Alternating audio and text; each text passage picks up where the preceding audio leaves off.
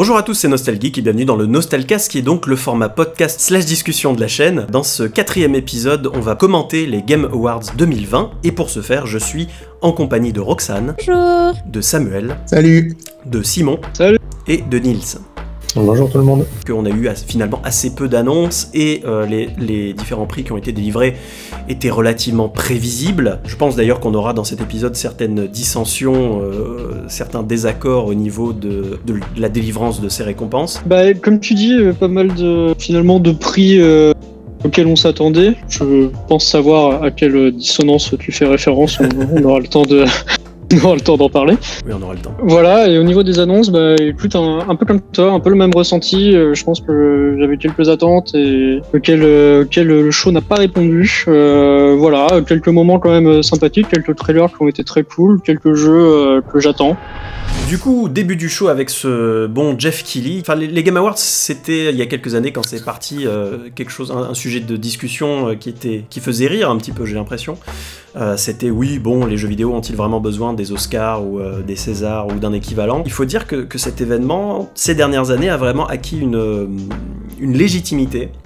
C'est devenu euh, au même titre que l'E3, au même titre que la Gamescom, c'est devenu vraiment un, événement, un des événements principaux de l'année dans lequel on vient pour certes voir des récompenses, mais on vient avant tout pour voir des annonces, pour voir des nouvelles licences. J'ai l'impression qu'ils tombent dans les mêmes travers que les Oscars, justement, euh, à savoir euh, récompenser, enfin, donner des récompenses très attendues. Et, et tu me dis si je me trompe aussi, j'ai l'impression qu'ils invitent justement beaucoup de personnalités du cinéma, mais qui ont parfois rien à voir avec le jeu vidéo, mais pour se donner une légitimité, justement. Je ne sais pas s'ils l'ont tout à fait acquise aujourd'hui, ou s'ils ont encore euh, ce petit complexe où ils cherchent à se prouver. Tu vois, et je sais même pas s'ils en ont besoin d'ailleurs. Bah, je pense pas qu'ils en ont besoin. Après, il y a cette logique d'influence euh, et d'influenceur euh, qui, est, qui est très importante au niveau des, des Game Awards. Jeff Keighley le sait, c'est aussi responsable d'une certaine manière du, du succès de l'événement. Christopher Nolan qui présente le, le- le Game of the Year, c'est quand même, c'est quand même pas rien, quoi. C'est- Ça donne envie de regarder, d'une certaine manière. Bah oui, totalement. Enfin, les influenceurs, de toute façon, maintenant, c'est obligé, surtout dans, dans le monde du gaming. Donc euh, là, c'est des grands ambassadeurs. Euh, moi, personnellement, ça me donne envie de regarder du coup les Game Awards pour savoir euh, qu'est-ce que Chri- Christopher Nolan va cautionner, etc. etc. C'est ça, c'est ça.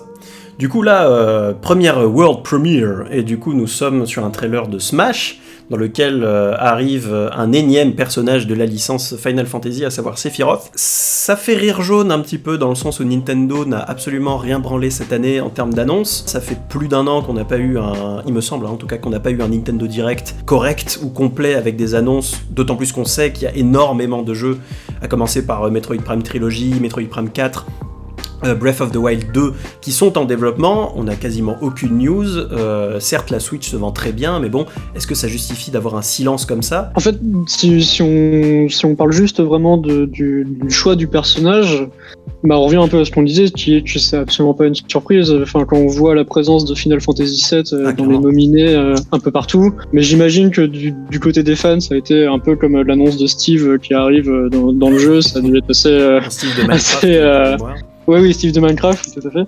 Ça a dû être, euh, je pense, un, un moment assez important et assez attendu. J'ai l'impression que cette année, en tout cas, ouais, Nintendo a, a misé toutes ses cartes sur Sakurai et sur euh, donc sa franchise euh, Smash, au détriment de beaucoup de choses qu'ils auraient pu annoncer. Quand même, c'est une année de merde. Ça reste quand même une année dans laquelle il y a énormément de jeux qui sont en attente. Assez paradoxal la stratégie de Nintendo pour le coup. Euh, on se demande ce qu'ils préparent en espérant que 2021 soit une, une année un peu plus intéressante. Mais du coup, c'est peut-être ça aussi. Ils savent que 2020, c'est euh, c'est mort, entre guillemets, autour, Ouais. autour, en termes de chiffres, etc. Donc, ils ont décidé de pousser un jeu qui est euh, d'apparence moins intéressant pour la communauté des gamers. Pour euh, justement faire une année 2021 plus forte euh, après. Mais on est sûr que 2020 était une année de merde pour Nintendo, parce qu'avec Animal Crossing qui a hyper bien marché, je dirais qu'au contraire c'était plutôt une bonne année pour eux, et qui Ouais, surfent mais- sur cette vague en évitant d'annoncer Ça a d'autres très trucs bien un peu marché, mais mine de rien, Animal Crossing, ça reste quand même. Enfin, c'est ma vision des choses et j'ai peut-être tort, mais c'est quand même limite un jeu de niche quelque part. Ça s'est très bien vendu, ça a très bien marché, on est d'accord. Mais c'est pas, c'est pas cyberpunk quoi. Tu vois ce que je veux dire? Ouais, mais je pense que justement, ils ont voulu capitaliser sur des, ce type de franchise-là parce que ça touchait plus euh, le joueur lambda. Euh. Je pense que c'est ça pendant le confinement. Au final, il y a Ouais. plein de gens qui ont joué pour juste passer le temps. Donc c'était le type de franchise qu'il fallait pousser. Oui, oui, oui, ça c'est clair, ça c'est clair. Euh, donc on s'apprête normalement à avoir notre première récompense qui arrive, donc à savoir euh, Best Performance. À mocap, la présence des acteurs dans le jeu vidéo, on le sait bien entendu, euh, aujourd'hui est devenue capitale, surtout dans l'industrie AAA, donc présenté par Brie Larson, qui est qui se tue à nous dire d'ailleurs sur ses réseaux sociaux et sur YouTube qu'elle est une gamer, une vraie gamer. ça me fait beaucoup rire ça. Qu'est-ce que tu penses de cette, euh, récompense, euh, Simon, toi qui euh, prépares un- une vidéo en profondeur sur euh, The Last of Us 2 Bah, du coup, je pense que ça va être le, début, le début de la fin, peut-être en- entre nous. Moi, The Last of Us 2, c'est si ce n'est le meilleur jeu de l'année, je pense le meilleur jeu de, de- de- des dernières années pour un paquet de raisons et notamment du coup ce, ce jeu d'acteur. euh, bon, on va le voir. Du coup, c'est l'actrice dont j'ai oublié le nom qui joue Abby, Ashley Johnson, euh, qui est un personnage qui a attiré énormément euh, les foudres de, de la fanbase entre gros guillemets Oui. de, de, de, de The Last of Us. L'actrice que je, que, que, enfin, j'espérais vraiment énormément qu'elle gagne, qu'elle gagne cette, euh, cette award. Et c'est ce qui fait que j'ai aimé le jeu entre beaucoup d'autres choses. C'est que c'est justement ce personnage-là et l'empathie que j'ai réussi à avoir. Pour le coup, je suis relativement d'accord avec toi dans le sens où je trouve que l'actrice, en tout cas Ashley Johnson, a fait un, un taf de malade. Moi, je suis, euh, je suis une fangirl absolue de Troy, euh, Troy Baker, donc qui joue Joel, pour, mémoire. Pour moi, c'était à la hauteur de, de cette chose-là. Euh, J'ai des problèmes un petit peu avec l'écriture du personnage d'Abby. Je trouve effectivement, pour le coup, c'est mérité. Elle a fait, elle a fait un taf, euh, elle a fait un taf de malade. Mais c'est marrant quand même, euh, Oui. maintenant, comment le milieu du, du jeu vidéo est très li- lié au milieu du cinéma. Non, mais je sais pas, je, je train de me dire ça. Tu sais, t'as- t'as la présence de Christopher Nolan dans les ambassadeurs. Bah, on, va, on, va, euh, on va revenir. hein. On va, on va des gens, du coup, voilà, ça des, montre des gens du bien. ciné, et là on remet des performances d'acteurs, euh, et les gens sont Le- comme les Oscars. Personne du monde du gaming est capable de ramener autant de gens sur son nom, alors que des mecs du cinéma, ils le font. Il y en a des, des, des centaines qui, sont capables. quoi. C'est vrai, c'est vrai. D'un Keanu Reeves. Peut-être le Ou seul où quand tu vois son personnage dans Cyberpunk, tu vois Keanu Reeves. Mais d'ailleurs, Cyberpunk, là, ils ont leur promo, elle est que basée sur Keanu Reeves. Oui, Clairement. en plus, là, comme, comme Immortal Phoenix Rising a basé sa promo sur le Lionel Astier, et même si c'est que de la voix, c'est quand Mhm. même euh, un jeu d'acteur aussi. Ça, Ouais, non, mais ça. là, on voit Keanu Reeves. Il est dans toutes les vidéos de promo, dans, dans toutes les pubs. C'est, en vrai, c'est, c'est, c'est un sujet qui est intéressant. Ah, Bah, le problème de ce jeu, c'est que s'ils montrent des vraies images de gameplay sur PS4, euh, les, jeux, les gens auraient pas acheté le jeu. Ça euh, c'est clair. Mais du coup, du coup, ils, avaient, ils avaient absolument pas le droit, euh, les reviewers, ça c'est un autre problème, mais euh, les reviewers de Cyberpunk n'avaient pas le droit de montrer déjà leurs propres images de gameplay pour ne pas montrer les bugs, encore moins des images tournant sur PS4 pour ne pas s'apercevoir que le jeu n'était pas fait sur, pour la PS4. Euh, voilà, j'ai la chance d'avoir un PC qui fait tourner le jeu et le jeu est formidable. C'est assez malsain, je trouve, justement, parce que quel intérêt d'avoir plusieurs reviewers s'ils ne peuvent parler que de la même chose et ne peuvent prendre aucune liberté euh, avec Ça, le jeu. Enfin, c'est déjà un manque de confiance à la base et aussi une forme de malhonnêteté de la partie d'IPR. Oui, Mais limite, ils n'auraient ouais. pas dû sortir sur la PS4 en fait. Exactement. Je pense que oui, et encore, on n'a pas encore eu les images de la Xbox One qui sont pas encore sorties, ça ne saurait tarder. La Xbox One, pour mémoire, qui est une machine qui est encore moins puissante que la PS4, ça promet d'être euh, d'être horrible. On jump sur Best Ongoing Game, euh, le jeu qui s'est plus amélioré en fait depuis sa sortie. C'est un- une récompense que je trouve vraiment sympathique. euh, bon, pas forcément quand on a genre des jeux style Apex Legends ou, euh, ou Warzone, parce que bon, voilà. Cette récompense-là en particulier, je la trouve super intéressante, sachant que c'est No Man's Sky qui gagne la récompense. No Man's Sky qui est un jeu qui, comme on le sait, était un des échecs les plus retentissants du monde du gaming. Euh, une des sorties les plus hypées du monde et qui s'est ratatiné la face d'une manière absolument mémorable. Donc Sean Murray qu'on a à l'écran là, à la tête de Hello Games, qui ont passé des années à peaufiner le jeu, à rajouter euh, ce qui avait été annoncé à l'origine. Ce qui fait que No Man's Sky aujourd'hui c'est un jeu qui n'a jamais été aussi populaire en termes d'audience, on le voit sur Steam notamment. Euh, et c'est un jeu qui continue sa vie sur les consoles next-gen. Euh, c'est une expérience sandbox que je trouve absolument formidable, bon, qui est pas à la hauteur, enfin, qui n'est pas réaliste, qui se veut pas réaliste comme un Elite Dangerous ou un, ou un Star Citizen, mais euh, qui peut devenir totalement addictive et, euh, et à la hauteur de quelque chose comme Minecraft par exemple. Non, mais c'est vrai que c'était mal parti hein, pour No Man's Sky tout départ. Mais oui, bon, ils, ils ont, quand même fallu du temps hein, pour que tout ça se remette sur les rails. Et ouais, non, c'est une, belle histoire au final qui réussissent à avoir cet award. Du coup, euh, là, ce bon Jeff Kelly qui ne perd pas une seconde pour nous, annoncer le prochain trailer, donc euh, Callisto Protocol. euh, qui est un jeu, le nouveau jeu du nouveau studio de Glenn Schofield. Donc Glenn Schofield, qui était le papa de la licence Dead Space, qui, si vous êtes fan de jeux d'horreur, j'imagine, qui est cher à vos yeux, notamment le premier et le second épisode. Euh, le troisième qui était décevant parce que effectivement Electronic Arts avait commencé à, plonger ses griffes euh, dans tout le système d'économie du jeu, avait euh, mis un système de monétisation qui n'avait absolument rien à foutre ici, avait forcé un système de coopération il me semble qui était aussi comme Resident Evil 6 qui était absolument dégueulasse et qui heurtait vraiment la, la nature du jeu. Donc là, on a, on a vraiment une même vibe très science-fiction, très horreur, très couloir, très resserré, obscurité. Sans, sans le savoir, en fait, je me suis dit, c'est une vibe très Dead Space. Écoute, ça a l'air intéressant. C'est la toute première fois que j'entends parler de ce jeu. Mais oui, effectivement, là, on- ça rappelle quand même pas mal Dead Space niveau ambiance. Et les codes de l'horreur sont respectés, c'est-à-dire qu'on a un champ de vision très réduit. Ouais. On entrevoit là, tu vois, l'ombre derrière le gars qui s'avance. Euh, évidemment, lui, il voit rien. Donc écoute, ça a l'air. Là, bon, encore une fois, c'est qu'un trailer et on a appris avec le temps à, à rester patient jusqu'à la sortie du jeu. Mais ça a l'air prometteur en tout cas. Donc là, on a à l'écran Glenn Schofield, euh, donc, euh, qui, est, ce fameux papa de Dead Space. Il me semble qu'il y a une interview sur le net qui circule, euh, une interview quelques années plus tard, lorsqu'il avait vraiment perdu la licence Dead Space au, profit d'Electronic Arts, qui, expliquait en quoi Dead Space c'était vraiment son bébé, qu'il y avait des concepts, qu'il y avait des règles, qu'il avait vraiment fait naître des des codes du jeu d'horreur qui allaient influencer toute l'industrie et qu'il avait perdu ça malheureusement. Euh, bon d'ailleurs, vu que la licence Dead Space s'est crachée euh, dans les flammes, on, a vu ce que ça a donné. hein. Euh, si je donne l'impression de cracher continuellement sur les Chronic Arts, vous inquiétez pas, c'est le cas d'une part, et d'autre part, c'est pour d'excellentes raisons. voilà. Donc on est dans une petite section où en gros Jeff va balancer tous des, des- des awards à l'appel, et un de ces awards que je trouve vraiment intéressant, c'est euh, meilleure direction artistique. Donc là, on a euh, notamment euh, Final Fantasy VII Remake, Ghost of Tsushima, Hades, Ori 2 euh, et The Last of Us Part 2. Donc c'est Ghost of Tsushima qui gagne cette, récompense. Je trouve ça assez intéressant parce que certes, la direction artistique de Ghost of Tsushima, comme j'en parlais dans, dans ma vidéo, est géniale. J'aurais quand même préféré avoir un jeu comme Hades avec son style, son style de dessin qui est limite comics qui est vraiment vraiment intéressant, euh, qui, qui- donne une immersion, une ambiance qui est vraiment incroyable au jeu. Ori 2 qui aurait été euh, mon favori, enfin je dire il suffit de voir ce jeu en action pour, euh, pour se faire une idée, c'est absolument incroyable ce qu'ils ont réussi à... Moon Studio il me semble c'est le nom du studio qui, qui ont réussi à, accomplir. Un jeu qui, qui tourne miraculeusement sur toutes les plateformes possibles et imaginables, y compris la Switch. Parfaitement d'accord. Moi, c'était vraiment le jeu que j'espérais voir gagner. Ouais. Donc, euh, j'ai pas joué à Ghost of Tsushima, euh, of Tsushima, c'est pas facile à prononcer. Mais euh, voilà, j'ai vu des images de gameplay comme, comme tout le monde. Un peu déçu, ouais, de voir euh, ce genre de jeu entre guillemets gagner parce qu'on on reste finalement sur une DA certes très belle, mais finalement assez classique chez les AAA, qui voilà, qui essaie de se rapprocher le plus possible de- du photoréalisme. Un peu, un peu fade finalement, je trouve cet award. Ça. En- en- par effet de comparaison, c'est un peu, un peu fade, ouais, euh, c'est ça.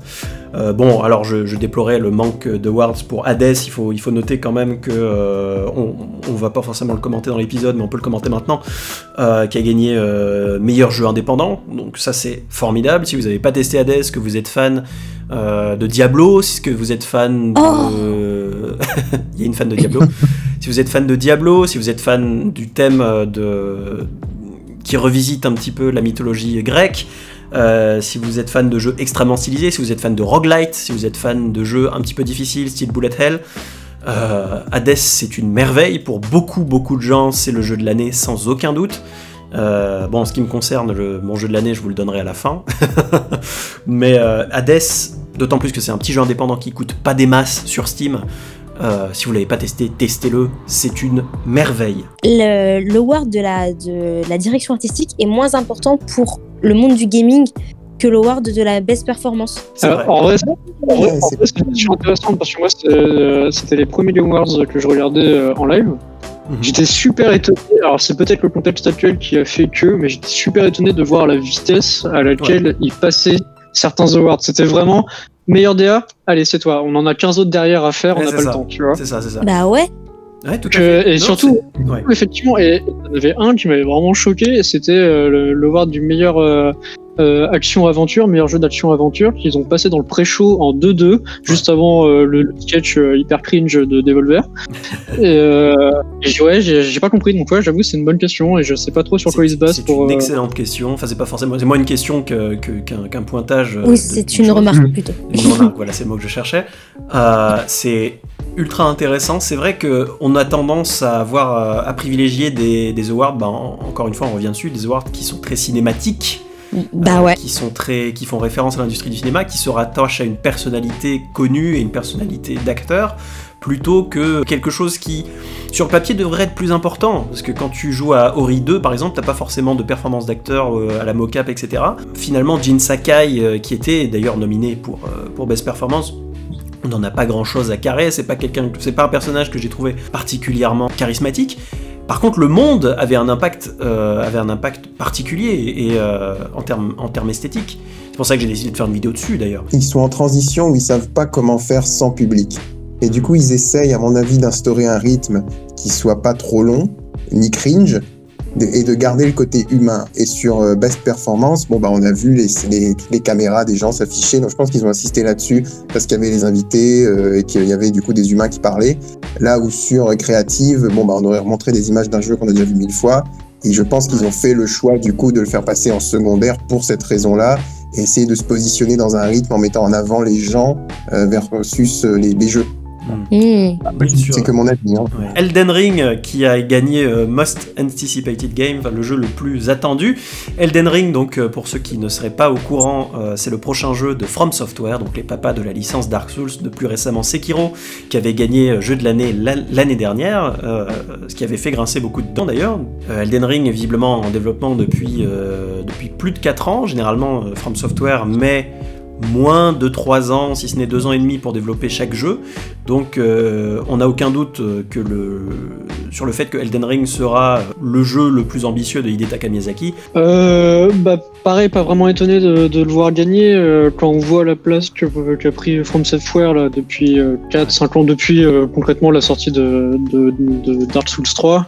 Ouais. Euh, voilà, ça a été clairement un des jeux, je pense, les plus streamés des, des- à l'époque de, de sa un- sortie. Ensuite, il y a, genre il y a de niche, eu, il y a eu le virage euh, vers Sekiro, vers quelque chose de un univers différent, mais des mécaniques euh, relativement similaires. Voilà, je, moi, je, enfin, je pense que From Software, c'est clairement euh, parmi le, le top euh, 10, si ce n'est 5, euh, des, des studios les plus en vogue du moment. Quoi. Donc, euh, donc non, vraiment, vraiment pas trop étonné de, de voir cet award. Non. Oui, euh, je pense que comme Sony contre Microsoft qui faisait très peu de pubs euh, pour la PS4, tu sais, euh, Miyazaki n'a pas besoin de parler de Elden Ring parce que les gens sur les réseaux sociaux se hype tout seuls. Tu vois, on le voit sur Twitter, euh, sur Reddit aussi. Ouais. Il y a moins ils ont à manger et plus ils vont fantasmer le jeu et du coup prennent le risque d'être déçus, mais ça c'est un autre débat. Mais pour l'instant, euh, comme disait Simon, euh, la vague Dark Souls 3 est encore énorme et, et From Software peut encore surfer dessus. Mhm. Après, pour combien de temps, je sais pas, il y a bien un moment où il faudra qu'ils commencent à dire des trucs. Mais pour l'instant, oui, je pense qu'ils sont, ils sont dans leur rôle, ils attendent, ils sourient, je pense, en rigolant. Enfin, ils rigolent un peu en voyant ce que les gens euh, imaginent du jeu. Alors pour mémoire, euh, euh, je, je- C'est logique. ouais, pour mémoire, euh, si vous avez envie de, de rire un petit peu, de voir une magnifique expérience sociale, allez faire un tour sur le subreddit de Elden Ring. Euh, les Ah gens oui. ont littéralement créé, bon, entre les gens qui sont dépressifs et qui se, qui, qui se disent, qui disent qu'ils vont se suicider si le jeu n'est pas annoncé dans, dans deux semaines, il y, a des- il y a des gens qui ont vraiment, qui se sont, comment dire, qui ont pris le temps de créer du, du lore, du faux lore, des faux boss, euh, des faux PNJ, des faux, des fausses maps de jeu, euh, qui ont recréé le jeu dans Dreams. Enfin, qui ont, qui- il y a des choses qui sont incroyables. euh, c'est incroyable parce que le désespoir peut pousser les gens à faire. Il y a, il y a beaucoup de notes de communauté Miyazaki, justement, qui prend des notes euh, sur ce subreddit. C'est ça, voilà, c'est le même, c'est que Miyazaki en fait a pas, a pas du tout, est pas du tout en train de bosser sur le jeu. Euh, il regarde le subreddit tous les matins et il note des idées pour, euh, pour faire Elden Ring. du coup, Disco Elysium, alors Disco Elysium qui est un jeu qui est déjà sorti, ce n'est pas une annonce.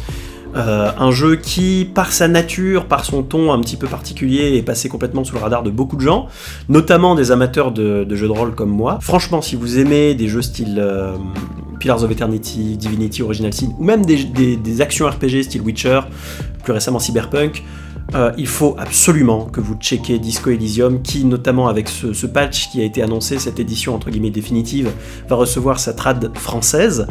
Euh, c'est une excellente nouvelle. C'est un jeu qui vaut absolument le coup. Euh, c'est un très bon RPG, un monde comme on en a vu, comme on en a jamais vu dans un jeu vidéo, avec une vibe formidable. Effectivement, ça a l'air d'être. Euh, je- Enfin, j'avais entendu dire que du point de vue de la narration aussi et de C'est c'est fou. et, des mé- et que les mécaniques de RPG étaient vraiment très très poussées. C'est ça. Donc, euh, étant moi-même un, un- un énorme fan de, de RPG, euh, il va falloir qu'un jour, effectivement, je mette la main dessus. Euh, les moustaches sont très impressionnantes. Ah ouais. Et je pense que je vais acheter le jeu ouais, juste pour ça, effectivement.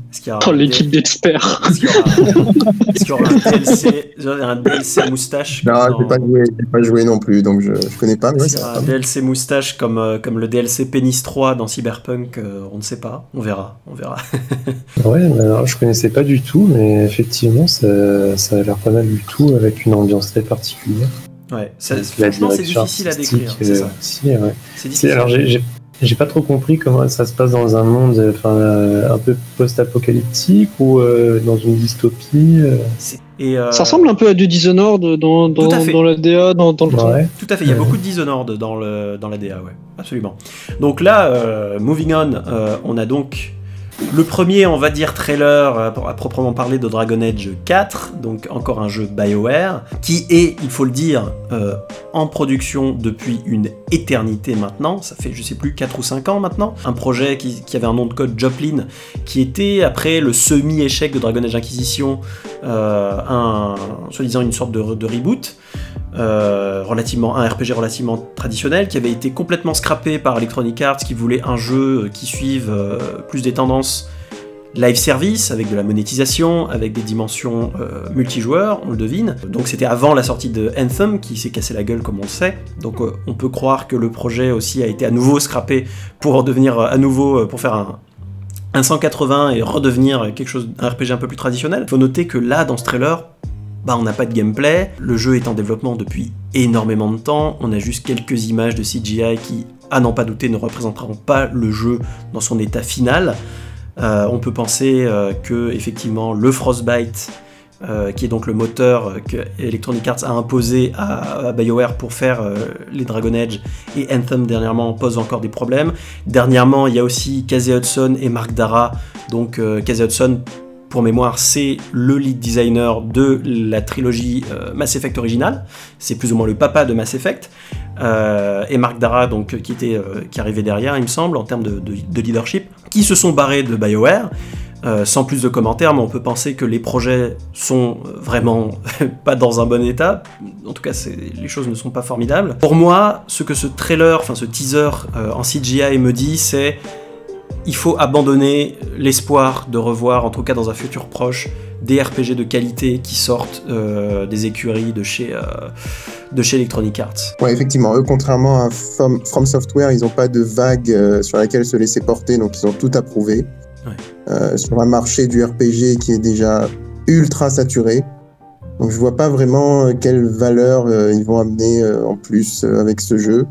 Ouais, la marque a mal vieilli, je trouve. Aujourd'hui, tu dis, il y a un nouveau Dragon Age, bon, ok, il y a peut-être des fans très hardcore qui vont être contents, mais je pense que la plupart des gens vont éventuellement écouter, voire ignorer le truc, à mon avis. C'est ça. Donc à voir, à voir, mais pas, pas hyper emballé pour le coup. Crimson Desert par un studio qui s'appelle Pearl Abyss. Donc euh, c'est un studio coréen qui produit des MMORPG. Donc MMORPG en 2020 c'est toujours un mot qui me fait sourire, mais euh, pourquoi pas. Euh, qui contiendrait visiblement une sorte de... Ce serait un hybride entre du MMORPG et du single player. Ce qui est notable, j'étais sur le point de ne pas en parler dans cette vidéo, et puis je me suis dit, en fait, il y a un trailer qui dure... euh, une éternité, d'ailleurs je suis pas sûr que je sais on aura fini de parler du jeu euh, quand le trailer, euh, le trailer sera même pas terminé. C'est du gameplay, ça a l'air de tourner relativement bien. Rien de fou en termes graphiques, là on voit le monde. Ça me fait penser énormément à d'autres MMO, comme euh, bon, à commencer par Black Desert Online, qui est un MMO qui s'est un peu cassé la gueule dans le sens où euh, bah, il avait peut-être comme celui-ci tout misé sur sa présentation graphique, pas sur son contenu, et du coup bon on a vu ce que ça a donné. Ça me fait aussi euh, cette vibe un petit peu euh, fantasy, medieval fantasy, mais avec un, vu à travers la lentille de, de l'Asie et, de la Corée, ça me fait penser beaucoup à ce qu'on a pu voir de Final Fantasy XVI également. Et puis peut-être cette vibe aussi un peu dans, les combats Final Fantasy XIV, qui est encore une fois l'un des MMO les plus, euh, les plus influents en ce moment avec World of Warcraft. En tout cas, on a des images qui sont visiblement, qui tournent visiblement dans le moteur, qui sont visiblement des images de gameplay, donc ça c'est toujours sympa. Et ça peut être aussi euh, l'occasion de, de méditer un peu sur ce que ça veut dire de faire un MMO en 2020. C'est oui, effectivement. Tu dis MMO, tu penses plutôt à 2010, euh, voire avant, parce que WoW a 16 ans cette année quand même. Ouais. Mais ils existent toujours, tu vois. Donc Mais ils euh, existent toujours. on peut on peut se dire que il y a de la place pour d'autres. J'ai vu aussi euh, Elder Scrolls Online être pas mal streamé sur Twitch. Euh, c'est alors pas mal, bon, c'est relatif, mais en tout cas plus que ce à quoi je m'attendais euh, sur le Twitch français en tout cas ces dernières semaines. Alors c'était peut-être une OP aussi, mais euh, ça montre bon que le jeu existe encore là aussi. Donc écoute, comme tu disais, lancer un MMO en 2020, c'est c'est ambitieux, mais ça peut, s'ils arrivent vraiment à renouveler la formule, ça peut marcher. Écoute, pourquoi pas là aussi. Ouais. En tout cas, les expériences sociales ont un bel avenir devant elles. Le modèle MMO, lui, est vieillissant, mais s'ils arrivent à trouver la, le- la bonne formule pour relancer le truc, ça peut marcher, je pense. Là où Amazon a tenté de tente encore en ce moment de lancer son MMO euh, New World, qui a fondamentalement de bonnes idées, mais euh, qui est trop traditionnel dans le sens euh, MMORPG pour être vraiment pour attirer les foules. World of Warcraft, si on compare le jeu Vanilla d'il y a 16 ans et le jeu d'aujourd'hui, les vétérans vous diront que c'est absolument pas du tout la même chose. C'est un jeu qui a fait des changements qui étaient massifs dans son contenu et dans sa manière de, fonctionner pour pouvoir, euh, survivre. Euh, certains diraient vendre son âme. Euh, donc là, on a du combat et ça fait très action RPG. Ça fait pas MMO du tout. hein, ça fait très action RPG. Ça fait très. euh, bon, moi, à chaque fois qu'il y a quelque chose d'un petit peu, d'un petit peu nerveux comme ça, ça me fait penser à du Dragon's Dogma, euh, qui est un jeu euh, auquel personne n'a joué. Qu'est-ce Je- que- J'ai même pas compris dans les scènes de bagarre que c'était un MMORPG. Voilà, ça ressemble à un jeu.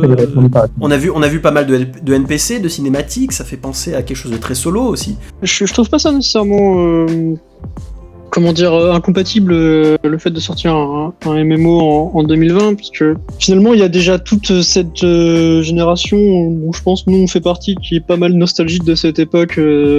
Fin 2000, début 2010, euh, enfin voilà, je pense qu'on est beaucoup à, à, finalement avoir pas mal eu nos, nos premiers week-ends euh, en- remplis à rapport de jeux vidéo euh, avec avec des MMO. Bon, je sais que ça a été mon cas.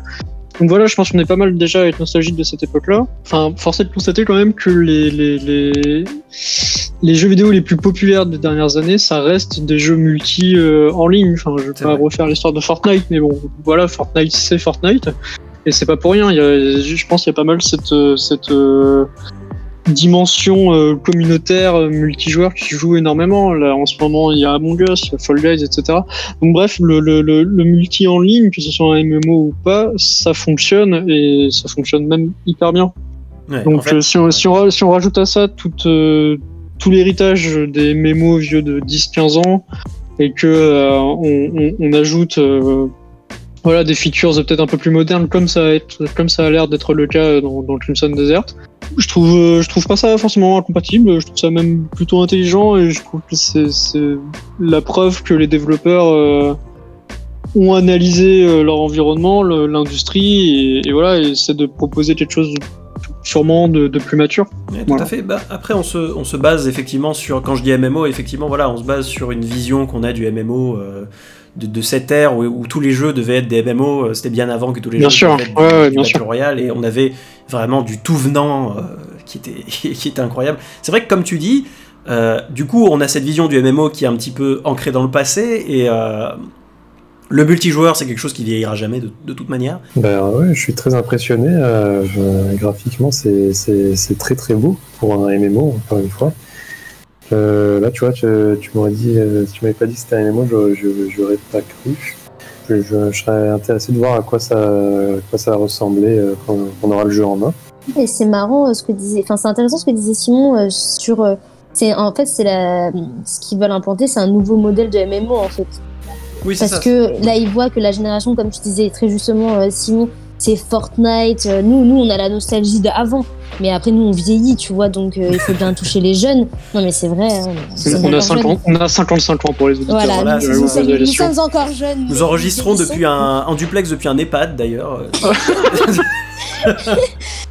Non, mais c'est, je trouve que effectivement, tu as raison de le dire, c'est assez intelligent finalement de se dire qu'ils essayent d'analyser comment les nouveaux consommateurs euh, consomment les jeux vidéo et essayer de les intégrer et de les mixer en fait avec les, les modèles classiques que nous on connaît et voir ce que ça donne. Donc après, à voir euh, comment va réagir euh, la, la communauté, tu vois. Mais, si un jeu peut recapturer cet esprit et en même temps le rendre, le rendre plus, plus accessible, euh, dépoussiérer un peu le MMO, ça pourrait faire un bon titre de, vidéo d'ailleurs. John David Washington, le, fils de Denzel, euh, qui, donc parlait de, de Tenet, on devine qu'il y a un petit contrat de publicité et de placement de produits euh, dans ces Game Awards pour les films de Christopher Nolan, qui présente la récompense de meilleure histoire, best narrative. Donc je disais euh, avant qu'on enregistre à Simon que c'était assez paradoxal de voir John David Washington parler de Tenet euh, dans ce... pour cette récompense-là quand on voit à quel point Tenet est écrit avec le cul, mais bon, enfin, ça se trouve vous pensez différemment. Moi je trouve que c'est un film qui est très mal écrit, voilà. Donc Alors c'est- moi je, oui. moi je le trouve très beau gosse, mais je suis d'accord avec toi. Genre, euh, c'est quoi Il y a eu un package sur les acteurs de Tenet ou quoi Enfin, de Christopher Nolan, pardon. Aucune idée, franchement, aucune idée. Donc, bon, meilleur narratif qui va sans grande surprise, encore une fois, euh, à The Last of Us partie 2. Mais en même temps, voilà, qu'est-ce que qu'est-ce que c'est mérité quoi? Qu'est-ce que qu'est-ce que l'histoire est folle euh, quand quand quand il y a ce switch en plein milieu de jeu, quand on passe encore une fois à Abby. J'étais j'étais j'étais euh, sur le cul de, de- devant mon écran et je, je pensais que c'était un, un flashback. Et bon, bon, bref, je vais pas refaire le jeu, mais incroyable quoi. Après, c'est vrai que comme tu disais dans ta vidéo, on reste sur euh, des thèmes assez euh, assez euh, comment dire euh, vus et revus. Et surtout voilà euh, on, on sent que Neil Druckmann c'est un petit peu euh, auto congratulé en, en écrivant Voilà, le scénario c'est ça qui me gêne. Donc, On- c'est totalement ça. qui on, me gêne. on est on, on est d'accord on- Sur la performance de de- d'Abby, j'ai aucun problème, franchement, je trouve ça amplement justifié. Euh, les performances en général dans ce jeu sont formidables. Par contre, sur, euh, sur celui-là, sur le best narrative, effectivement, j'ai un peu de mal. j'ai un peu de mal. Après, est-ce qu'il y avait, euh, encore une fois, par élimination, d'autres jeux qui avaient une histoire aussi riche? Parmi les nominés, il y avait Ghost of Tsushima. Excusez-moi, l'histoire de Ghost of Tsushima, elle est vraiment au ras des pâquerettes. Hein c'est pas, c'est pas. Enfin, si vous l'avez aimé, formidable. Hein, mais euh, c'est pas, pas une histoire que je trouve incroyable. D'autant plus que, comme je disais, le personnage de Jin Sakai, il a potentiellement quelques petites choses intéressantes du genre, euh, oui, je suis, j'ai été formé samouraï, mais il faut que j'oublie mon honneur pour euh, pour euh, sauver l'île, etc. C'est pas, ça a été présenté comme quelque chose qui était au centre du jeu. C'est pas le cas du tout. Euh, j'ai encore pris une tangente, mais, mais quand même, j'aime pas l'histoire de The Last of Us 2. C'était une histoire qui était au moins mémorable pour moi. Clairement, je m'en ça c'est clair. Euh, je pense que c'est ça qui récompense. euh, C'est-à-dire que si c'est le seul jeu capable de laisser un tel impact, un tel souvenir chez les joueurs, euh, et que personne d'autre chez la concurrence fait ça, du coup, il mérite de gagner. C'est nul en vrai. Quand tu dis ça comme ça, fais Bah, vu qu'il y avait pas mieux, eh ben, t'as gagné le award. Bah, c'est un peu ce qui, ce qui ressort du coup de ce que j'entends. euh, enfin, c'est un peu l'impression que ça donne en tout cas. après, il me semble que aussi que dans les nominés, il y avait Final Fantasy VII Remake. Final Fantasy VII Remake, bon, déjà, d'une part, c'est difficile de, de récompenser un, un narratif, une histoire euh, qui se base sur un jeu qui a, euh, qui a 20 ans. D'autre part, Tetsuya Nomura qui est repassé par-dessus. Tetsuya Nomura, c'est le papa notamment euh, du clusterfuck absolu euh, qui euh, Kingdom Hearts. hein. Si vous essayez de vous lancer dans la série Kingdom Hearts et que vous y connaissez rien, bon courage parce que c'est une c'est un bordel de retour dans le temps et de personnages et de ceci et de cela. Enfin, c'est un, un bordel incroyable qui a fait un petit peu ce qu'il voulait avec l'histoire de base. Ça a plu ou ça a déplu. Euh, donc pour le coup, je trouve justifié par effet de comparaison. Après, bon, voilà. Ouais, mais ça, moi, ça, c'est la question qui me perturbera tout le long de ce Nostalcast. Pourquoi ils veulent copier le cinéma à ce point? C'est quoi la. C'est quoi, c'est, enfin, c'est quoi Ça, vaut- le. ça vaudrait de faire un podcast juste pour ça, en fait. Euh, Mais oui. ouf. D'ailleurs, En plus, la comédie, ça n'existe pas dans le jeu vidéo. Enfin, je veux dire, un jeu vidéo qui fait rire, ça n'existe pas. Bah, je sais pas. Enfin, c'est peut- une dimension. Par exemple, t'as énormément dans. Tu parlais d'Immortals Phoenix Rising de tout à l'heure. T'as énormément de comédie dans ce jeu. T'as énormément de vannes. D'ailleurs, en fait, j'ai vu, j'ai vu euh, en regardant plusieurs reviews, j'ai vu que t'as 50% des gens qui ont adoré l'humour, 50% des gens qui ont détesté l'humour et qui et qui disaient dans leur review l'humour n'a pas la place dans ce jeu vidéo. Tu vois ce que je veux dire? Donc ça, c'est intéressant. Dans cette partie un peu méta euh, jeu vidéo, c'est-à-dire euh, les récompenses qui entourent le, le médium. Euh, bah oui, on, on est, on est dans, une, euh, dans un mimétisme. Est-ce qu'on n'est pas, euh, de la même manière que de YouTube face à la télévision, on n'est pas dans cette logique de mimétisme dans un but de surpasser au bout d'un moment?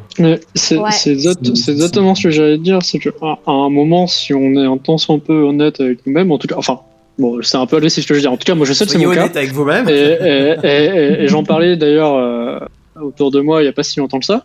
Il y a, pour ma part, et je pense pour un paquet de gens qui s'intéressent à ce domaine-là, un certain complexe d'infériorité à dire je suis un gamer. Genre de dire je passe euh, mes dimanches enfermé chez moi devant un écran à jouer à un jeu vidéo. Parce que même si le jeu vidéo c'est plus, ça a plus du tout l'image que ça, que ça avait il y a 10, 15 ans, ça reste, je pense, dans la tête de pas mal de personnes, un hobby euh, un peu étrange parce que euh, tu sors pas de chez toi, tu peux passer des heures devant ton écran, etc., etc. Et je pense, j'ai l'impression, en tout cas, que c'est un état d'esprit qui s'est un peu, euh, qui déjà est, forgé dans la tête de pas mal de gens et, euh, et qui reste collé euh, un peu dans, dans tout ce qu'essaie d'entreprendre justement l'industrie. Et d'où, je pense, ce besoin de se comparer, mais c'est un peu pareil avec YouTube. Parce que peu, euh, cette- voilà, c'est ça. Bah, tu vas mieux en parler que moi, mais j'imagine qu'il y a, il y a ce côté-là. On est arrivé après. euh, ça se base sur les mêmes euh, mécaniques de filmer, parler de- devant une caméra, etc., etc. Mais avec moins de budget, etc. Et donc du coup, tu as ce côté très bon bah eux ils ont fait ça, ça a marché, c'est populaire. Peut-être que si je fais comme eux, je vais être accepté euh, par euh, par les grands frères et par les gens qui sont vraiment cool. C'est vrai que d'autant que si tu dis, comme tu dis, euh, un gamer c'est mal vu, mais quelqu'un qui est passionné de cinéma c'est tout de suite plus classe.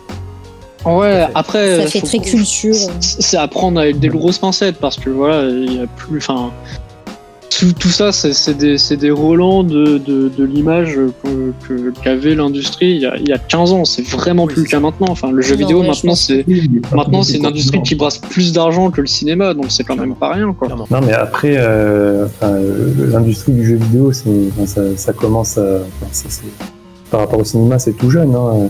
Oui, bien Euh, le sûr. cinéma, ça a bientôt euh, un peu plus d'une centaine d'années. Euh, le jeu vidéo, tu regardes les jeux vidéo il y a, a- il y a 20-30 ans, ça n'a rien à voir avec aujourd'hui. Maintenant, aujourd'hui, tu as des grosses productions avec des acteurs, avec de la musique, il y a des. sur euh, la direction artistique. Au final, c'est, ça se rapproche de plus en plus du cinéma, je trouve. Ouais. Euh, le jeu vidéo en tant que tel. Et je pense que, que par ce phénomène-là, ils essayent de. Ouais, c'est ça, en fait, ça, ça, ça rejoint un peu le cinéma, avec, euh, avec des shows, avec des, des awards, euh, ce genre de Oui, trucs. vu que, vu que l'objet commence à ressembler au cinéma, Ouais, la ça, manière et de ça, le promouvoir. et ça se euh, ressemble de plus en plus, plus on avance dans, dans les années, et plus ça ressemble à des films, en fait, les, les jeux vidéo. Donc Seasons, un jeu avec une direction artistique absolument folle. Euh, J'adore ce style cel shaded, mais en- avec quelque chose d'assez réaliste quelque part. Il y, a, il y a un style un peu hybride qui attire tout de suite l'œil et qui est, qui est formidable. Ça serait un jeu euh, qui consisterait à préserver d'anciennes cultures, donc peut-être avec euh, de l'archéologie, avec euh, une sorte d'histoire de l'art alternative. Bon, si vous regardez la chaîne, vous savez que l'histoire de l'art, c'est un sujet qui est toujours cher à mon cœur. C'est pas trop en quoi consistera le jeu, ça sera plus, euh, plus quelque chose de contemplatif, de walking simulator. En tout cas, visuellement, c'est quelque chose qui fait tout de suite envie, quoi, je trouve. J'avoue que moi j'ai- j'aime beaucoup les walking simulators, du coup euh, il a l'air très beau. On, on- on te sait très fan de Firewatch, notamment. oui. Ah ouais, ouais, non, le jeu a l'air magnifique. Euh, C'est le genre de jeu que en ce moment j'ai- j'aime bien jouer pour me reposer après une longue journée de travail. Non, franchement, je pense que je, je, je l'achèterai ce jeu. Oui, oui, mais pas grand chose de, de plus à ajouter. Ça a l'air effectivement euh, reposant. En fait, ça ressemble à ce que Pokémon aurait pu être euh, si c'était un peu plus bougé, si on voyait le gars dans les hautes herbes et tout. Ah, Et euh, je trouve que euh, s'ils avaient pris un peu la- cette direction artistique-là de 3D, mais en même temps de euh, rester fidèle à un style graphique et pas vouloir être photoréaliste, évidemment, ils auraient pu avoir quelque chose qui ressemble à ça. Et peut-être que ça arrivera. Écoute, mais sinon, oui, oui, très beau. Ça a l'air, euh, ça a l'air très intéressant en tout cas. Il est en balance du Dragon Age, des trucs en triple A et tout. Among Us, de ouf c'est ça. Bah, en vrai, c'est le jeu auquel on joue plus en ce moment. le jeu multijoueur populaire en ce moment. Le jeu qui aura potentiellement été, euh, dans l'esprit de beaucoup de gens, je pense, le jeu de l'année 2020, hein, quelque part, puisque c'est le jeu qui symbolise quelque part le mieux ce qui est arrivé dans le monde. Euh, Among Us, donc qui montre sa nouvelle map. Comment ne pas en parler dans ce Nostalcast? C'était, euh, pour beaucoup de gens, ça a été l'annonce principale, je pense. Oh, mais attends, on peut descendre des escaliers comme ça là? Ah, mais il y a plein de trucs dans cette nouvelle map. Ouais, c'est sur plusieurs niveaux, j'ai l'impression. Ah ouais Beaucoup de mobiles. On voit les mains des personnages pour la première fois. Alors, Alors, euh, moi, ce que je trouve trop cool, c'est que bon, bah, il y a une nouvelle map et ah, ils ont fait des, bah voilà, ils ont fait des nouvelles euh, animations quand on meurt. Il y a aussi le fait que tu puisses visiblement, après un, un meeting, euh, choisir où tu réapparais. Ça, je trouve ça très sympa aussi. Ah, très très cool, très très Ah. cool. Ouais, bon, elle a l'air- elle a l'air immense cette map. elle a l'air très très grande, ouais. C'est grave cool qu'ils sortent une, une nouvelle map, ça va redonner un petit peu de vie au jeu, parce que là c'est vrai qu'on commence à avoir fait le tour, même si ça reste très cool. Et j'avais entendu parler d'autres modes, mais je pense que c'est pas des trucs officiels, c'est des add-ons. Voilà, par exemple, euh, des modes où le micro resterait actif en jeu, mais tu n'entends que les gens qui sont autour de sont toi. proches de toi, le proximity chat, ouais, Ouais, ça, ouais, ça, c'est intéressant. Ouais, voilà, c'est ouais, c'est pas des modes officiels, c'est des modes que les joueurs ont créés, non? Oui, voilà, je pense. Donc comme c'est pas officiel, sera Parce qu'il y a plein de, bah, il y a plein de techniques de jeu, bah des, techniques de, ouais, enfin si tu veux, mais des techniques de jeu que des joueurs ont inventées pour complexifier un peu le jeu, pour lui donner une nouvelle dimension, parce que là c'est là où c'est cool qu'il y ait une nouvelle map, c'est qu'effectivement trois maps, et ben on avait vite fait le tour. Ouais. Surtout que si par exemple comme moi vous aimez pas la la, la Kira là, je sais pas comment s'appelle. Ouais, Mira HQ, tu vois, Ouais. du coup tu t'en fais deux tout le temps que tu spams. Donc euh, en vrai c'est drôle parce que plus tu connais la map et plus tu peux euh, essayer de faire un petit peu des tricks, etc. Mais, mais genre c'est c'est vrai que c'est cool et en plus celle-là elle a, elle a d'autant plus de possibilités avec des échelles. euh. Autre chose qui, avait, qui était très attendue, bon, euh, bien entendu, Inner Sloth avait dit que c'était potentiellement dans les projets, mais que c'était pas sûr que ça finirait par arriver.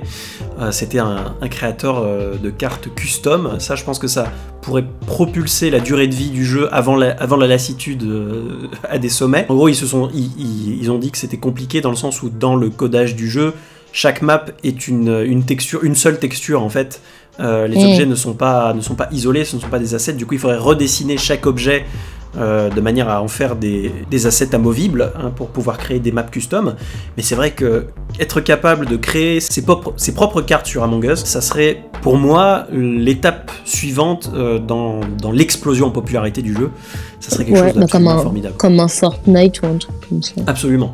C'est-à-dire euh, donner aux joueurs la capacité de vraiment euh, faire, des, faire leur propre contenu et expérimenter avec le contenu du jeu qui est déjà relativement riche et qui est déjà prompt à l'expérimentation et à la sandbox, etc., au gameplay émergent. Euh, ça serait absolument formidable. Best Game Direction, euh, meilleure réalisation pour employer un terme de cinéma, présenté par ce magnifique Keanu Reeves. Euh, donc on voit les nominés, Final Fantasy VII, normal. Half-Life Alix, que je suis assez surpris de voir ici, puisque c'est un jeu qui par essence est assez niche. Ghost of Tsushima, euh, qui aura marqué les esprits. Hades, que je suis très content encore une fois de voir ici. euh, qui est euh, la meilleure surprise, le meilleur outsider de cette année. The Last of Us Part 2, bien entendu. Ça ne fait aucun doute. Et on sait tout à fait qui va rafler cette récompense. le lead designer, à savoir euh, ce tout barbu euh, Neil Druckmann. Cet article de Kotaku qui est sorti euh, juste aujourd'hui, que je trouvais extrêmement intéressant, c'était une opinion qui soutenait que les jeux qui crunchaient leurs employés, donc pour ceux qui ne sont pas familiers avec le terme, le crunch c'est en gros mettre des heures supplémentaires absolument démoniaques aux développeurs, que les jeux qui crunchaient leurs employés ne devraient pas être admis dans cette catégorie de, de meilleure réalisation de jeu. Qu'est-ce que vous en pensez? Je pense que c'est la question principale que pose ce- cette récompense-là. Pour le coup, je vais pas être aussi enthousiaste sur cet award que sur les autres, exactement en fait pour la raison que, que, que tu viens de, de citer. Euh, on peut pas nier que la direction de The Last of Us est, est- est incroyable, Oui. mais euh, voilà, c'est à quel prix? Euh, t'as énormément de, enfin énormément, t'as de plus en plus d'articles sur le sujet qui sortent. C'est vraiment une bonne chose quand on voit les, les conditions de travail de, de, de l'industrie. Donc voilà, c'est vrai que est-ce que vraiment on peut dire que euh, un bon euh, un bon lead, un bon, un bon créateur, euh, un bon, pardon, directeur de création, ça va être quelqu'un qui va faire suer ses équipes pour arriver à ce résultat-là? Ouais, En fait, je suis pas certain que la majorité de, de la communauté gaming déjà soit ok avec ça et surtout se disent ok bah s'il faut si pour euh, jouer au jeu euh, de, de qui ont ce résultat-là, je suis ok avec l'idée qu'il y a des gens qui triment pendant pendant des mois et J'ai des déjà vu des années. commentaires avec cette teneur-là sur les réseaux sociaux. hein. Voilà, euh, Si je, pense que la majorité, je, je- je suis peut-être trop optimiste, peut-être que j'ai l'impression que le monde il est tout rose, il est tout beau, mais j'ai quand même la sensation que la majorité de la communauté se dit je préfère que les gens ont des conditions de travail décentes et peut-être revoir à la baisse euh, voilà, les ambitions des jeux. Et, et en même temps, c'est aussi un- une thématique hyper intéressante parce que c'est pas pour rien que, que dans les studios il y a ce rythme-là. C'est parce que les joueurs demandent aussi. On a qu'à voir le résultat. On va encore en parler, mais le- Oui, le résultat qu'a donné les différents reports de Cyberpunk, qui a donné une sortie de jeu, disons pour le moins discutable. Euh, Oui. mais- mais parce qu'ils ont été forcés de le sortir. Oui, il y avait une attente des joueurs. Enfin, je veux dire, euh, Voilà. euh, les joueurs qui avaient le dernier re- report, parce que le jeu était censé sortir il y a un mois, à savoir en novembre. euh, dernier report, les, les- les joueurs, enfin certains joueurs, bien entendu, avaient envoyé des menaces de mort aux développeurs, qui n'avaient, qui au passage, les développeurs, les petits développeurs, avaient appris que le jeu avait, allait être repoussé sur Twitter en même temps que nous. Ce qui est assez incroyable, ce qui laisse d'ailleurs penser que chez euh, CD Projekt Red, il y a énormément de problèmes au niveau du leadership.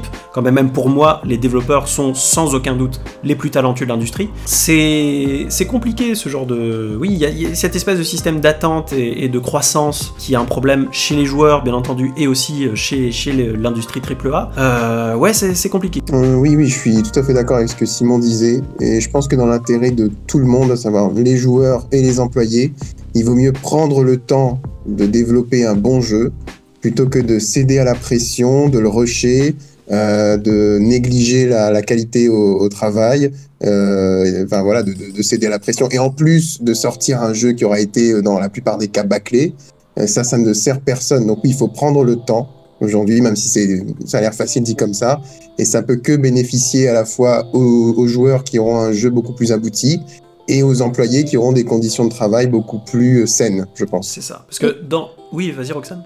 Non, je dis, est-ce qu'il y a quelqu'un parmi nous qui va dire le contraire? Est-ce que quelqu'un va faire l'avocat Oui. du diable euh Est-ce que, En tu as vrai, envie... euh, Est-ce que tu as envie de te faire l'avocat du diable? En vrai, non, j'ai pas envie que mon nom soit associé à ça.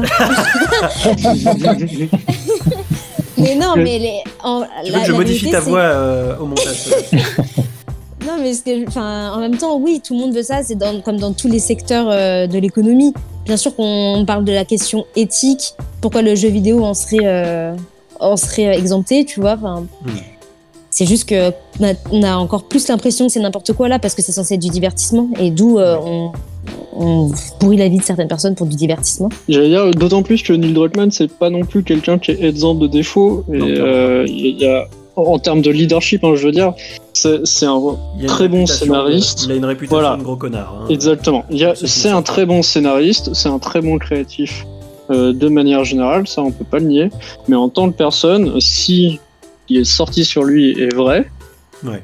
euh, j'aimerais pas qu'il soit mon patron et surtout j'aimerais pas qu'il soit à la tête du projet sur lequel je travaille. Voilà, euh, récompenser en fait ce genre, ce genre de personne, bien que il- voilà, et c'est pas le seul fautif, c'est aussi le produit de l'industrie dans lequel il travaille. Bien sûr. Et surtout, c'est pas, c'est pas le patron de, c'est pas le patron de Naughty Dog. Bref, mais ça m'embête un peu de, de le voir repartir chez lui avec un prix, Ouais. alors qu'à côté, il y a des studios indés qui, euh, je, voilà, je vais pas faire David contre Goliath, un côté noir et un côté blanc, mais qui, je pense quand même, euh, voilà, en tout cas des, des, des, des valeurs de dignité et de travail des employés probablement un peu plus euh, Bah, c'est- tu, tu touches à quelque Euh, chose, voilà. euh, quelque chose de, de, de- de vraiment qui me permet de faire la transition dans le sens Ouais. où j'allais j'allais en parler pour pour terminer sur ce sujet un peu là et, et avancer. Euh, on a deux poids deux mesures, c'est-à-dire que dans dans ce dans cette best game direction là, on avait d'un côté The Last of Us 2. Euh, il faut savoir que le, le climat de travail chez Naughty Dog sur la fin du jeu, notamment après le premier report, était tellement toxique que euh, ils avaient plus assez de staff, les gens ne voulaient pas en fait postuler chez Naughty Dog. Pourtant, quand on voit en tant que joueur ce studio, on se dit ouais, ça fait rêver, Uncharted, The Last of Us, etc. Jack and Daxter à l'époque, ça pourrait être vraiment sympa. Euh, non, le- studio avait une telle réputation chez les développeurs que personne ne voulait y travailler. Ils avaient été contraints de- d'enrôler quasiment de force des gens qui bossaient non pas dans l'industrie du jeu vidéo, mais dans le cinéma, euh, dans tout ce qui dit animation, etc. Ils ont débauché des gens qui étaient chez Pixar notamment.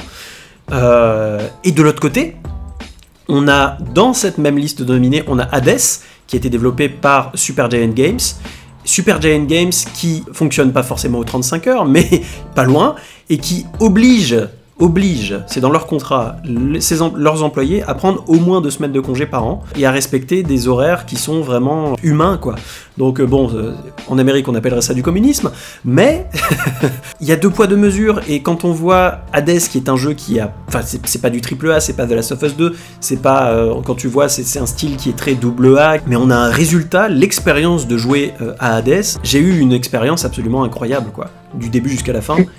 Et Mais surtout, il y a, excuse-moi, je t'ai coupé. Vas-y, vas-y. Surtout, il y, a, il y a une dimension mérite euh, à donner ce genre de ward à un studio Ouais. indépendant Oui. parce que c'est c'est des studios qui travaillent avec moins de moyens, moins de ressources, moins de staff, moins de tout ça. tout à fait.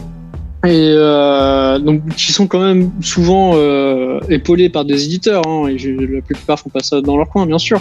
Mais donner un award à, à un studio qui s'est probablement, euh, enfin, qui, qui- qui a des conditions, disons, moins favorables à la sortie d'un jeu qu'à un Naughty Dog ou, euh, ou, ou autre, ça serait quand même plus intéressant, je, je trouve. Oui, Voilà. tout à fait, tout à fait. Surtout que le jeu a quand même reçu d'autres euh, d'autres awards. Ah, Donc The tu vois, tu dis. 2, il a été douché sous les awards. Voilà, donc le jeu a quand même été récompensé. On sait qu'il y a eu du travail derrière. Dernière annonce avant le dernier award, on arrive tout doucement à la fin de cette cérémonie. Mass Effect, donc qui s'appelle juste Mass Effect. on, devine, on devine que ce soit un reboot, soit une continuation. Donc après le naufrage euh, critique comme financier qu'avait été Mass Effect Andromeda, qui était pour le coup une sorte de soft reboot de la série qui euh, cherchait à, à se distancer des personnages. Là, on a quelque chose qui revient plus ou moins aux origines, dans le sens où on a un personnage, un fan favorite, comme on dit, euh, à savoir, enfin, je devine être euh, Liara Tessoni, euh, qui, euh, qui apparaît dans ce trailer. C'est intéressant, encore une fois, c'est une autre annonce de BioWare. C'est agréable de voir euh, que, que Mass Effect est de retour, d'autant plus qu'il y a un, remaster qui est qui a été annoncé il y a quelques, quelques jours de ça, pour, pour préfigurer bien entendu cette annonce. Bah alors, en étant fan des, premiers Mass Effect, je suis très content qu'ils annoncent un, un nouveau jeu. Alors, j'ai pas très bien suivi, mais alors on sait pas exactement ce que ça va être, c'est ça Euh, On sait pas si ça va être un reboot ou un. On n'a pas, on n'a nouvelle, pas plus de euh, détails que ça, parce que c'est- le, le jeu, on- il y avait des rumeurs sur l'existence du jeu, mais on ne sait pas exactement narrativement où est-ce qu'il se positionne. On devine que le personnage qui apparaît dans le trailer, c'est Liara. On va dire, je suis un peu hypé là, on va voir ce que ça va donner. En espérant que ça va pas euh, faire comme Mass Effect Andromeda où c'était un décevant. Bon, euh, j'y ai joué, euh, bon, ça, quand même à côté de la trilogie euh, originelle. Ouais. Ah, c'était pas ouf, quoi. J'espère que là, ils vont pas faire, enfin, ils vont faire un, un bon jeu avec un bon scénario. Et c'était ça surtout un Mass Effect. Il y avait bon ça, et puis il y, avait, il y et- avait- il y avait les bugs aussi. les bugs, oui. Et les personnages et tout. Non, franchement, ouais. Moi, ça, ça fait partie de, de mon top 3 des, des jeux vidéo, c'est, ce sont les Mass Effect. Clairement. Donc voilà, donc là, ben, pour l'instant, c'est juste un trailer, hein, on voit pas grand chose, donc je sais pas trop quoi en penser, mais je suis très content qu'ils fassent un Bah, est-ce que, est-ce que ça serait pas aussi, euh, et encore une fois, je tape sur les Chronic Arts, hein, ça, aurait pu être le, le sous-titre de, ce, de cet épisode du Nostalcast. Est-ce que c'est pas aussi, euh, bon, bah, BioWare, euh, il faut rattraper un peu sa réputation parce que ces dernières années, c'était pas trop ça. Euh, je sais pas, on va leur balancer un trailer pour un Mass Effect qu'on devine en pré-production et qui sortira pas, je pense, avant 2022-2023 au grand max, sans compter des éventuels reports dus à des soucis de développement avec le Frostbite, mais bon, on verra. Oui, bah, c'est sûr. hein. Après, euh, je pense que là, il y a- il y, a tous les, les fans de la première heure qui les attendent au tournant. Ah oui, oui, oui, je pense. Donc, euh, ils sont, et, ils sont au courant de, l'enjeu. Et Electronic Arts quelque part, parce qu'on parlait de Dead Space tout à l'heure, Oui. euh, après l'échec de Dead Space 3, Visceral Games a fermé, comme énormément de studios avant eux. Je pense que pour BioWare aussi, et pour leurs expériences solo, ça va être aussi un tournant. C'est-à-dire que euh, après le four qu'a été euh, Anthem, je pense que Electronic Arts c'est pas trop loin d'avoir le bouton kill euh, d'imposteur euh, sous la main. Et, euh, et si BioWare continue à leur faire perdre de l'argent, il est possible qu'ils suivent aussi le même euh, triste sort que énormément de studios que Electronic Arts a éviscéré malheureusement. Je pense que Nils a raison. Les, les fans vont les, attendre au tournant. C'est genre une promesse euh, qu'ils leur font en mode vous inquiétez pas, on, on revient aux bases. Ben, on vous attend, les frérots, on vous attend. Tout à fait. Oui, oui, je suis tout à fait d'accord. C'est un peu le, la dernière chance avant effectivement d'être euh, terminé par euh, Electronic Arts, parce qu'on a vu un peu quelque chose de similaire tout à l'heure sur Dragon Age, euh, qui s'appelle juste Dragon Age. Mm. Là, on a juste Mass Effect. Donc, j'ai l'impression qu'ils essaient de rendre peut-être intemporel des licences qui n'ont pas su faire grandir euh, ces dernières années. Clairement. Et si là, ça marche pas, pour les fans des communautés, euh, il n'y aura pas de troisième chance, tu vois. Donc, c'est vraiment euh, l'ultime tentative pour eux. Je pense qu'ils ont énormément de pression pour le coup. Je me dis, je me dis euh, qu'il faudrait peut-être que je joue à Andromeda, quitte à en faire une vidéo, euh, à souffrir un petit peu. D'autant plus que j'imagine que depuis, le jeu a été optimisé, les bugs ont été, euh, Probablement. été. Le dernier award de cette cérémonie, à savoir le jeu de l'année. S'il y avait du cinéma AAA, ça serait le réalisateur euh, le plus influent, à savoir euh, Christopher Nolan, euh, donc réalisateur de Tenet, qui est, à mon avis, son plus mauvais film. Mais bon, hein, euh, ça n'est que mon avis. euh, mon préféré étant, je pense, Memento ou Inception à voir. De ouf. rafle la récompense. Mon jeu de l'année était Final Fantasy VII Remake. Pas nécessairement par nostalgie, parce que je n'ai jamais fait l'original sur, euh, sur PS1. Euh, Il y, a, il y a un terme qui revient souvent dans les Oscars, euh, c'est Oscar bait. C'est-à-dire un appât Oscar en gros. C'est-à-dire un film qui se force un petit peu à faire tout ce qui est possible et tout ce qui est en son pouvoir pour attirer la récompense. Et c'est un peu le sentiment que m'aura laissé The Last of Us 2. C'est un jeu, encore une fois, que j'ai trouvé mémorable. Pas nécessairement agréable, mais un jeu que j'ai trouvé au moins mémorable et dont je me souviendrai pendant des années. En fait, c'est tout ce que tu as dit. Je suis totalement d'accord avec toi. Le jeu a été fait pour euh, gagner le, le, GOTY. C'est évident. Euh, c'est une énorme production qui vient d'un énorme studio. C'est une suite du jeu peut-être le plus populaire de la, de la décennie, etc., etc. On est d'accord. Il a été vraiment fabriqué pour ça. Maintenant, il le fait bien. il le fait très, il le fait très très bien. C'est-à-dire que c'est, c'est une énorme production, mais c'est, c'est une surproduction. C'est trop presque pour la Ouais, c'est PS4. Du, du quadruple A, ça me fait, ça me fait, ça me fait Voilà, quand on le dit. C'est exact, on est, je suis, c'est exactement ça. C'est le- le- le- la bonne formulation. Mais c'est un- quand j'y ai joué, je me suis dit c'est Red Dead Redemption 2, mais avec une histoire qui m'intéresse vraiment. J'ai joué à Red Dead Redemption 2, j'étais devant le monde, j'étais, j'étais euh, euh, bouche bée, etc. Mais j'en avais rien à faire de l'histoire. Ça m'intéressait pas du tout. Or, euh, ce qui m'a fait continuer The Last of Us 2, c'est un peu l'inverse. C'est pas forcément le gameplay, comme tu l'as si justement qui dit a, dans ta qui a- vidéo. qui a 10 ans de retard, le gameplay de, de Naughty Dog. Je, Naughty, Naughty Dog, ils sont en retard, on est, je suis entièrement d'accord. Mais l'histoire du jeu m'a happé mais du début à la fin. Si- S'il y a des commentaires qui sont pas d'accord avec moi, allez-y, je suis prêt. mais euh, non, non, voilà, euh, c'est le Gotti absolu pour moi. euh, Je suis très heureux. Moi, personnellement, je comprends pas pourquoi Animal Crossing a pas gagné. Mais bon. C'est vrai que c'est un jeu qui a eu un impact significatif et que c'était effectivement l'année pour sortir Animal Crossing. Among Us, sans aucune hésitation. Ouais, aussi, hein. c'est vrai, Among Us, c'était pas mal quand même. Ouais. On s'est bien marré avec les copains. Je pense qu'on est, on est une des, des meilleures teams pour jouer à- avec, enfin, à Among Us. Parce que l'ambiance est cool et, et en même temps on se met beaucoup sur la gueule, tu vois ce que je veux dire? Mais ça reste dans le contexte du jeu, tu vois. Oui, mais voilà. Et après, quand la partie est terminée, ben, Le on mot se clé fout c'est le mot clé c'est catharsis, c'est-à-dire que toutes nos frustrations qu'on a à côté, on les met dans le jeu. Tu vois. Voilà, c'est ça. Et Simon, du coup, avant qu'on avant qu'on termine euh, avec cette euh, cérémonie, euh, tu voulais nous parler de ton coup de cœur que qui est qui m'est passé complètement à côté et ça me surprend d'ailleurs parce que le concept est intéressant. Donc vas-y. Mais c'est pas si c'est pas si surprenant que ça parce qu'il a vraiment été présenté à la volée entre en- entre deux pubs. euh, Ouais, voilà. Donc tout le monde, tout le monde se fichait un petit peu, donc euh, c'était assez étonnant. Donc ça- c'est Rode 96 que je prononcerai pas en anglais pour des raisons d'accent nul, euh, qui est euh, voilà, qui est présenté en fait comme un road trip procédural. Donc on n'a pas trop de détails là-dessus, mais on imagine l'histoire. Si euh, on en si j'ai bien compris le trailer, ça serait euh, le personnage qui essaie de s'enfuir en fait d'un pays euh, dystopique, enfin to- totalitaire, etc., en proie à pas mal de, de guerres internes. Et donc son objectif, ça serait de passer la, la- la- la frontière, qui a l'air d'être l'objectif euh, ultime.